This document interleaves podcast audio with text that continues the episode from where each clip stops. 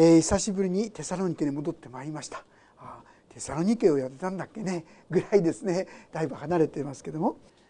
ですから簡単に流れをですね説明させ思い起こさせていただきますのはまずですねパウロは幻によってですね本当はトルコ地方ですねアジア地方にですね国を伝えようとしてたんですが、ね、もう幻を持ってマケドニアに来てくださいというその幻を見ることによってヨーロッパに伝えるべきなんだなっそのような導きをいただいてそしてギリシャ地方に入っていったわけであります。そしてそのテサロニケで伝えた。で彼らに伝えた時に非常に彼らは心をですね開いて神様の話をどんどん聞いて吸収していく。ああよかったなと思うとですねそこにいたユダヤ人たちが非常に反発した。イエス・キリストを認めない彼らがですね彼らを反発してそしてついにはもうパウロがそこにとどまることができないような状況になってしまったった3週間3回の安息日そこにとどまってそして彼らに福音を伝えただけで移っていかなきゃならなくなってしまった。さあそういうわけでパウロはそこを出たわけですけども心配ですよね。せっかく福音を伝えそしてせっかくイエス様信じたのに彼らどうなってしまってるだろうか。今だったらですねリリリリン、ね、あるいは携帯でですね「どうなの?」なんて当時はそんなこと何もできませんからね。それでどうしたか。テモテを送ったんですね。でテモテを送ってその様子を見てこさせたんです。そしてやっとその状況が分かった時にとっても喜んだんです。というのはたった3週間しかとどまれずそれしかですね福音を伝えるチャンスがなかったのになんと彼らはしっかりと信仰にとどまってたんです。皆さんいかがでしょうか。3週間しかまだ福音聞いてないんですよ。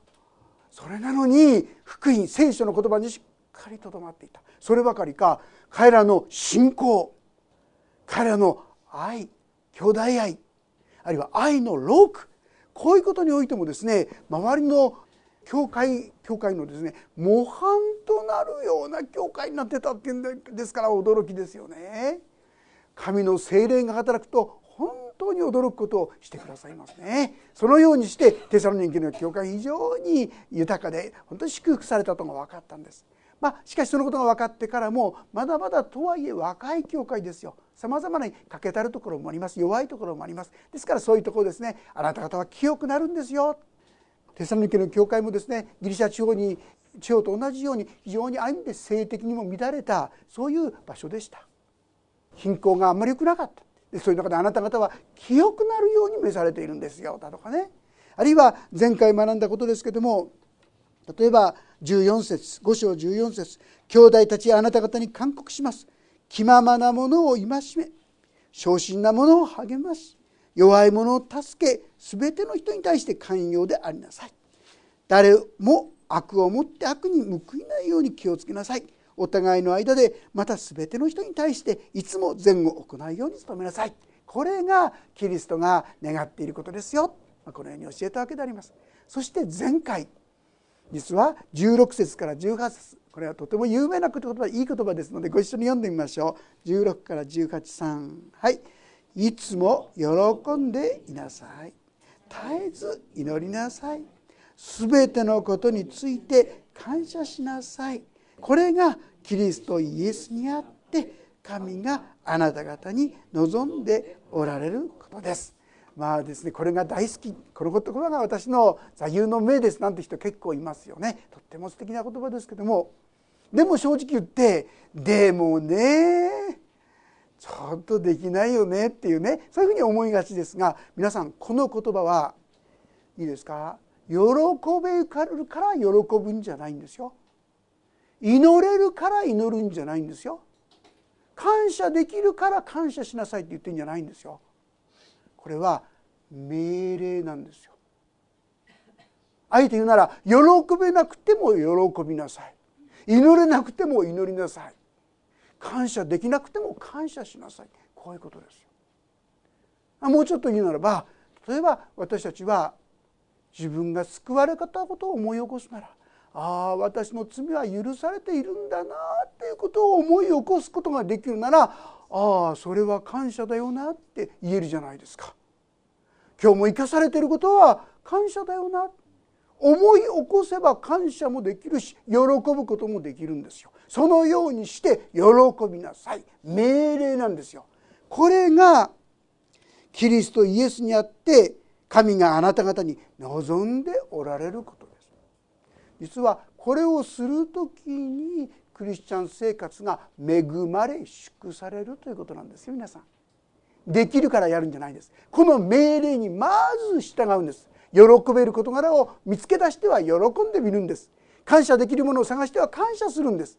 祈ることが見つかったら祈るんです。そうしているうちにあなたの信仰生活は恵まれてくるんです。どういうことでしょうか。昔イエス様がですねパウロが漁をしててもう一日中一晩中やったんですけども全然取れなかったんですよ。覚えてますか？このことも前回お話ししましたね。その時イエス様は深みにこぎ出して網を下ろして取ってごらんって言ったんです。どうしたですか？2艘の船が沈みさんなるほど大変な対応だったんですよ。その時のペテロの言葉。ペテロは漁師としてはプロですよ。もうガイラヤ頃だったら私は隅から隅まで知ってるというようなそんな人でしょうそこにズブの素人である漁に関しては湖に関してはズブの素人のイエス様が深みにこぎ出して網を下ろして取ってごらんって言ったんですよ。何を知らないくせに何言うんですかって言いたいところをですねぐっとこらえてペテロはお言葉通り私たち一日中一晩中やったけどダメだったんです。でもお言葉ですからお言葉通りそこにしてみましょうって言ったらばうわーというすごい神様の大量をですね経験したんですよ。同じようなことがイエス様復活した後もありましたね。復活した後イエス様はですね弟子たちは漁してたらやっぱりもう一晩中やっても取れなかったんですよ。そしたらイエス様は何て言ったんですか？右側に網を下ろしてごらん。ねえまた素人ですよねでも彼らはそうしたらもういっぱいの153匹の大きな魚でいっぱいだったなんてですね書いてありますよね。神に従うたとえその時に「ええー」っていうふうに思ってても「だって」って言いたくてもでも御言葉に従う時に祝福を経験するんですね。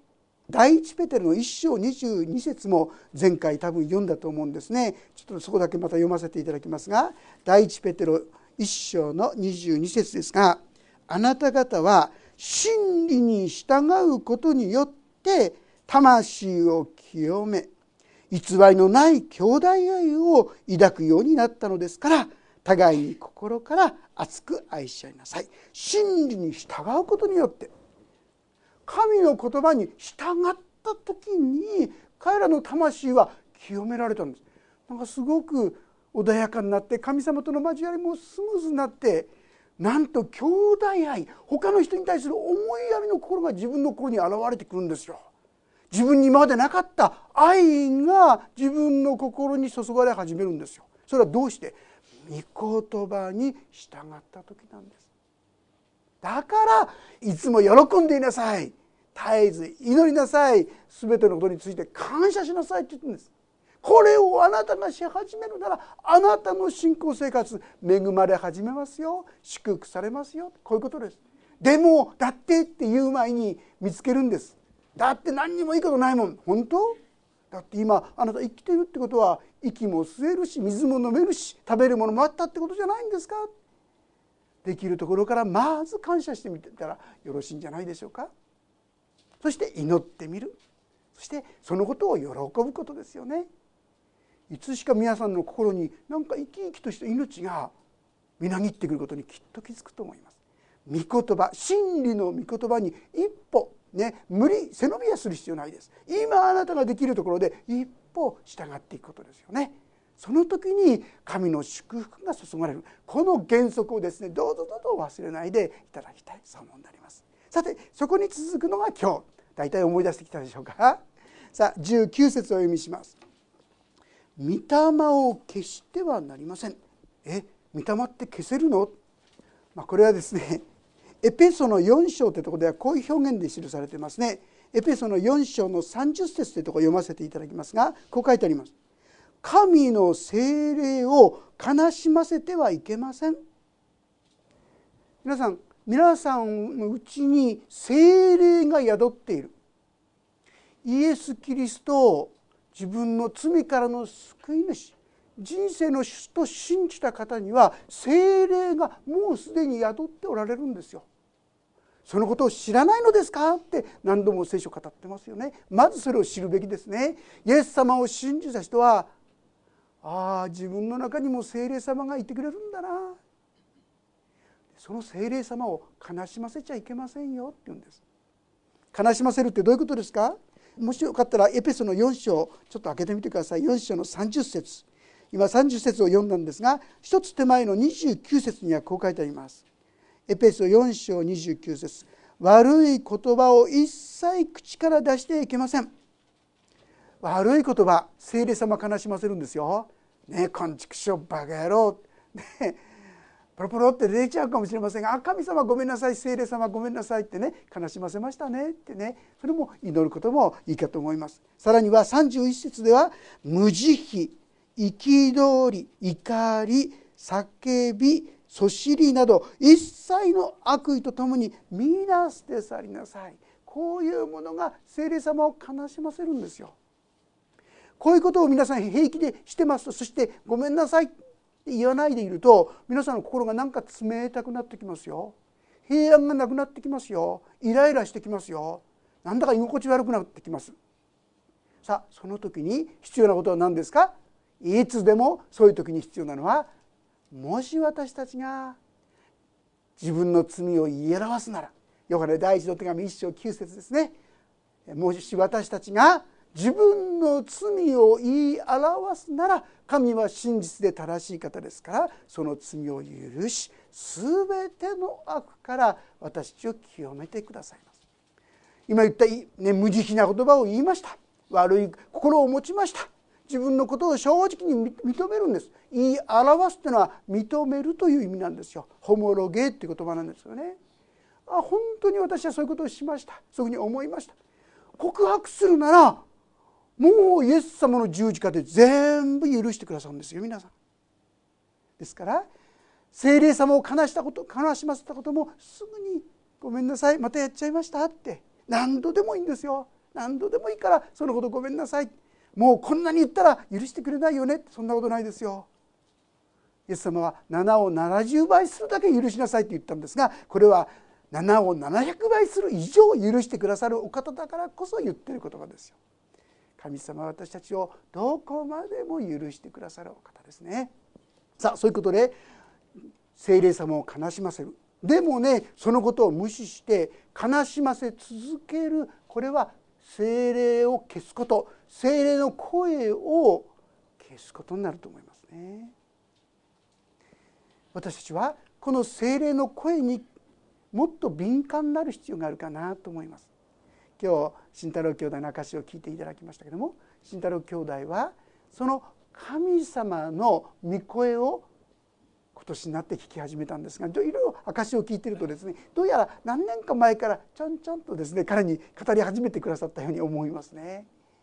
で私たちイエス様の方に心向けないと聞こえないんですよ。何言ってるのかわからないんですよ。全然わからないんです。それをし続けちゃうのが御霊を消すことにもつながると思いますね。イエス様今何言ってんですか？彼ももしかしたら召されてるのかもしれないと思って神様に祈り始めたら次々と御言葉が与えられてああ神様こうやって見て私を導いてくださってたんだって分かってきたんですよね。私が心を向けてないので聞こうとしてないので神様の御声が聞こえないこれはよくあることじゃないかと思います。私がどうも神様の導きがわからないそれは多くの場合これですね聞こえてても無視しちゃうあるいはですねこういうこともありますね経験がないのでねサムエルっていう人がいましたあのサムエルっていう人はですねエリっていう祭司のところに仕えてたんですがある時神様がサムエルに声をかけて「サムエル?」聞いた時にサムエルはですねエリ祭司のエリ仕えているエリさんが呼んだんだ「はい何でしょうか?」ってね「お呼びになりましたので」ってこう言ったの。「いや呼んでないよ」って言われるんですね。で帰って眠りなさい。そんなことが実は2回3回あったんですよ。そしたらですね祭司のエリさんが気が付いた。もしかしたら神様がサムエルに語ってんのかもしれないかな。だからもし今度そのように聞こえたら「はいしもべはここで聞いております。お語りください」って言ってごらんって言ったんです。それから神様はこのサムエルに語り始められたんです心を開いて神に向かわないと聞こえない。列王記というところにはですねエリアっていう人が書いてますよ。神様の御声は小さいって。本当に小さい声で聞こうと思わなかったら聞こえないんですよ。でも真剣に聞こうとするならああ神様ってこういうふうに言ってんのかな。なんとなく御霊をいただいた人はなんとなく感じ始めるんですね。ぜひこういう恵みを体験していってほしい。これを消しちゃいけませんよってことです。それを無視しちゃいけませんよってこういうことなんですよ、まあ、無視した例ですね。実は私たちがですね家内と婚約中の時ですね家内の祖母にですねお見舞いに行ったんです。病気で入院しててですね私は初対面の人なんですその祖母は。そしてその祖母はですね仏教の方で出家してたんですよ。在家出家って自分の家にいるんですが出家してたんですよ。でこの人といろんなお話をしてところがですねその時帰る時に私の心にはですね無償に今祈るべきだっていうふうに感じたんですね。今祈るべきだ。でも私初めての初対面の人なんですよ。でその人仏教で出家してる人なんですよ。そういう人にですねキリスト教を押し付けるような感じになってねなんだかそれはまずいんじゃないと思って結局のところ私その時はしないで、まあ、はっきりならその御声を御霊の声を無視してあるいは消してですね帰ってきたんですよね。帰る道家内にですねそのことを話したんです。いや実はねあのおばあちゃんがこっち帰ってくる時にねすごく祈れってねそそしたらすぐ言ったね「私もそうだったの」って家内の中にもね今祈るべきだってねすごい感じたんですってだから私に祈ったらって言えば言えばよくいいのかなと思ったんでしょうけどあまりしなかったんでしょうね。私も強く感じてて家内も強く感じたんだけどその言葉を無視してたんです。実はですねこのおばあちゃん出家してましたけど真理を求めてるおばあちゃんだったんですよ。それ以来ですね私がその家を訪れるともう挨拶も早々で神様の話ずっとしてるんです。求めてる人だったんです。でもその時にはもう一生懸命神様信じませんか？っつっても「いや」とか何とかっつってですねいつも引き伸ばしてたんです、まあ、幸いですねその後いろんな事情もあって仙台に来てくれたんです。ある意味で神様を求めてきてくれたんですよ。そして私と一緒に生活するようになってそしてついにイエス様のことを本当に分かって信じたんですね。今から思うんです。もしあの時にあの病院であの導きに従っていたらもしかしたらその時に信じたかもしれない。もう実はある問題があってすごく心が迫ってたんですよ。だからその時だったら素直にすぐに信じられたかもしれなかったのに長く随分遠いですね回り道をしなければならなかったな。神様御霊によってそのように私たちに語りかけてくださるんですがついつい私たちは自分の考えや常識やいろんなものをですね強くしてしまって神様のせっかくの導きを無視してしまうことがあるかなクリスチャンだったらこのこと気をつけましょう。神様が導いてるのかなと思ったら思い切って恥ずかしいと思ってもうイエス様信じませんか？とかね。自分に似合わないと思ってもやってみたらよろしいかもしれません。よびっくりすることが起きるかもしれませんね。さあこれが御霊を決してはなりません。こういうことの意味でありますが20節にはこうあります。予言をないがしろにしてはいけません。予言というのはまあ、たまにはですねこう神様から直接何か頂いてそれを語るということもそういうふうに導かれるっていう人もそういう賜物が与えられてる人もいないわけではないんですがこの中にはですねいわゆる聖書の神の言葉を解き明かしてそれを解き明かす、まあ、今のこのような説教こういうことも含まれますね。でそういうことをに対して神様からの語りかけに対して何て書いてありますか？ないがしろにしてはいけません。語りかけをですね「んなこと言ったって無理だよそんなきれい事でやってらんないよ」とかねあんなバカバカしくってとかいろんな思いで私は御言葉を否定してしまうないがしろにしてしまう。あり得ることですね。気をつけなければなりません。私はそれに対して素直に真剣にできなかったら神様できません。助けてください。できるようにしてくださいと祈ることが必要なんですが私たちはそれを無視したりないがしろにしたりする危険性がありますね。神様からの語りかけ。それは直接もあるでしょうしあるいはこのように御言葉を通しての語りかけ。あるいは解き明かしに対して私はもっと素直になることが必要じゃないか。こういうことであります。しかし同時に次の言葉21節。しかし全てのことを見分けて本当に良いものを固く守りなさい。実はですね神からのものだと言ってまがいものをですね提供する場合がありますよね。偽キリスト偽予言。インチキ。そういうものがあり得るから気をつけなさいよということです。予言をしたとかですねこういうことが力があるんだとかいろんなことを言ってですねあたかも神様がや言ってるやったりしてるように見せかけて実は違うものがある。ですからヨハネの手紙の第4章の一節に書いてあるのは「霊だからといって皆信用してはなりません」って書いてあります。不思議なことが起こる。なんかすごいことが起きた。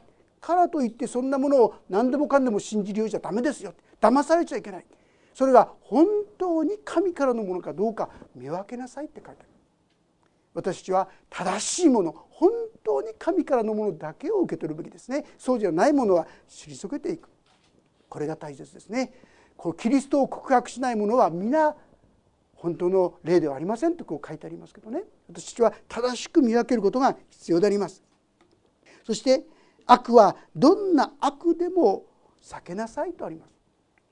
そのように見分けるために必要なことはですね悪を退けることなんです。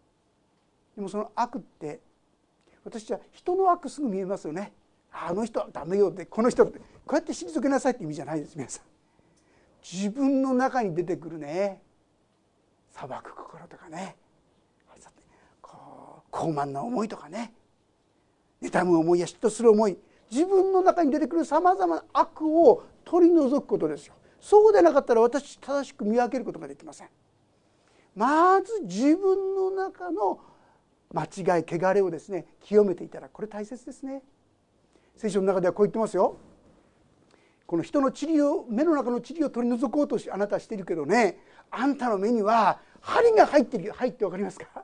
柱ですよ柱。これ漫画ですよね。目がビヨーンってですね目の中に柱が入ってるんですよ。でその人が「あんたの塵取ってあげよう」なんて言ってるんですね。そんなことする前にまずこの柱を取り除けなさいってね。自分の中の裁く心や傲慢な思いや汚れやですねそういったものまず清めていただくこと。これはどうしたらいいんですか？同じですよね。ああ私にはそういうものがありますって告白すればいいんでしょ？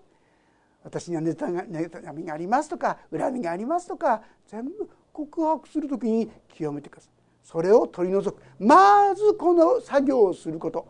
それを取って自分の中から偏見とかですね裁きとかそういうそういうのが消えてくる時に正しく見分けることができるようなんですね。だから私たちは自分の中の悪をまず取り除くことであります。そして23節今日のテーマはここから取りましたけども平和の神ご自身があなた方を全く聖なるものとしてくださいますように。皆さんこれすごい祝福の言葉ですよ。ここにあなたが知らないしなければならないことが書いてありますか？全く聖なるものとなるためにはあなたがしなければならないことがあるんですか？ここにあるのは主が神様がしてくださるってことなんです。まあ、あえて言うならば私がすべきことはこの私たち自身をこの神様に捧げることです。どうぞあなたが清めてください。どうぞあなたが私を変えてくださいと言って自らを主にお捧げすることこれだけですよ。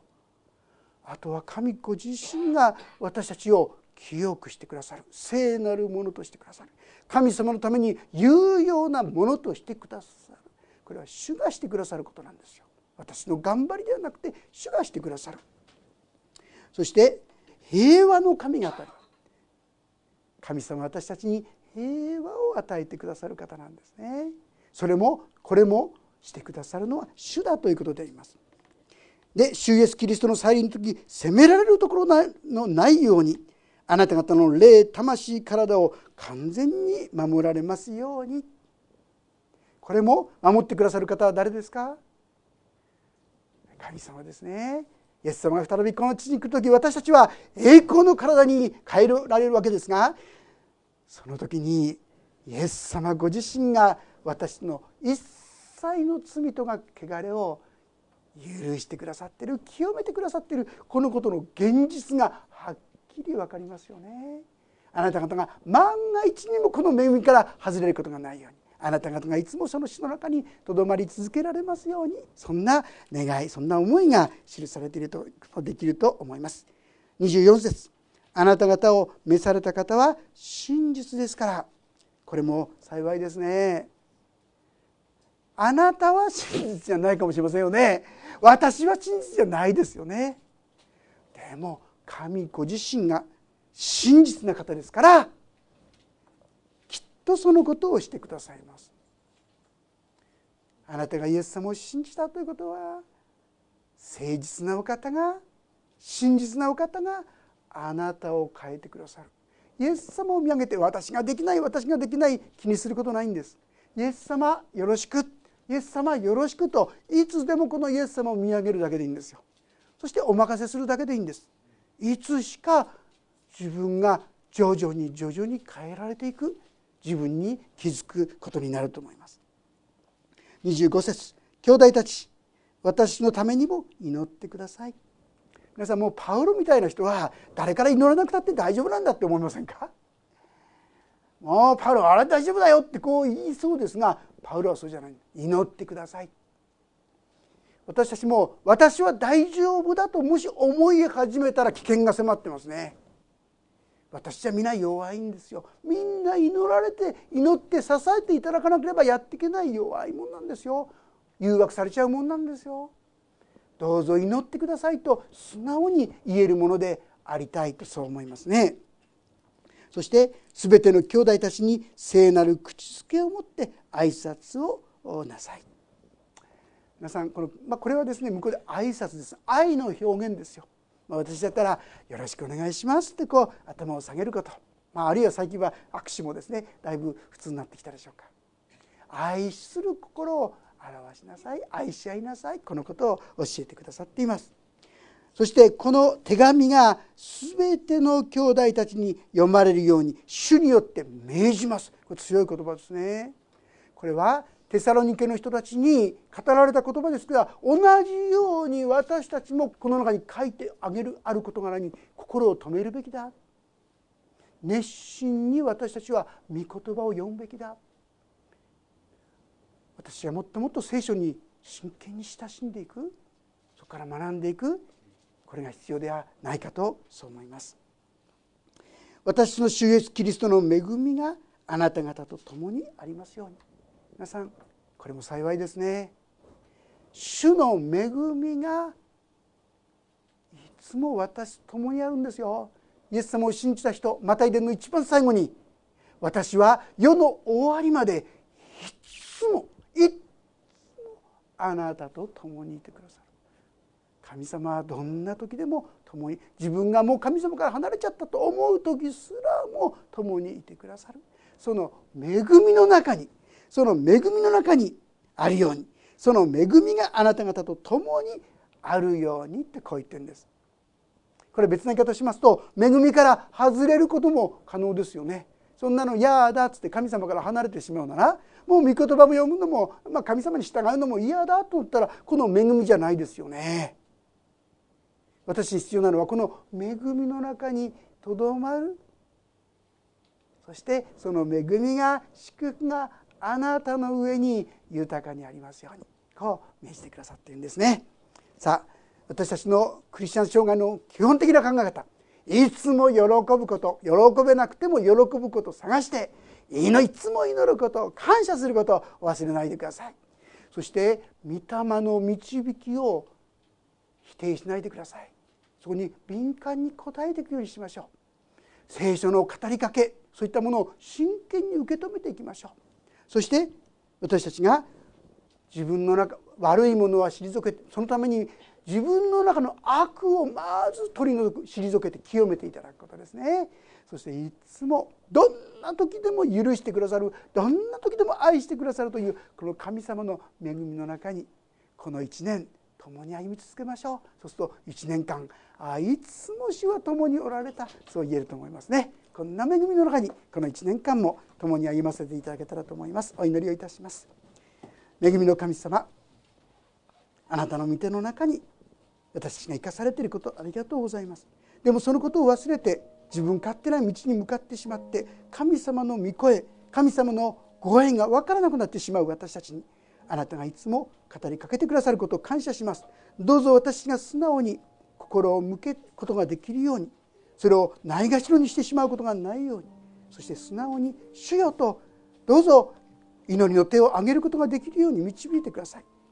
気が付くとあなたの恵みがあそこにもここにもいっぱいあると。そんな一年そんな歩みが私の一人一人のうちに注がれますようにお願いします。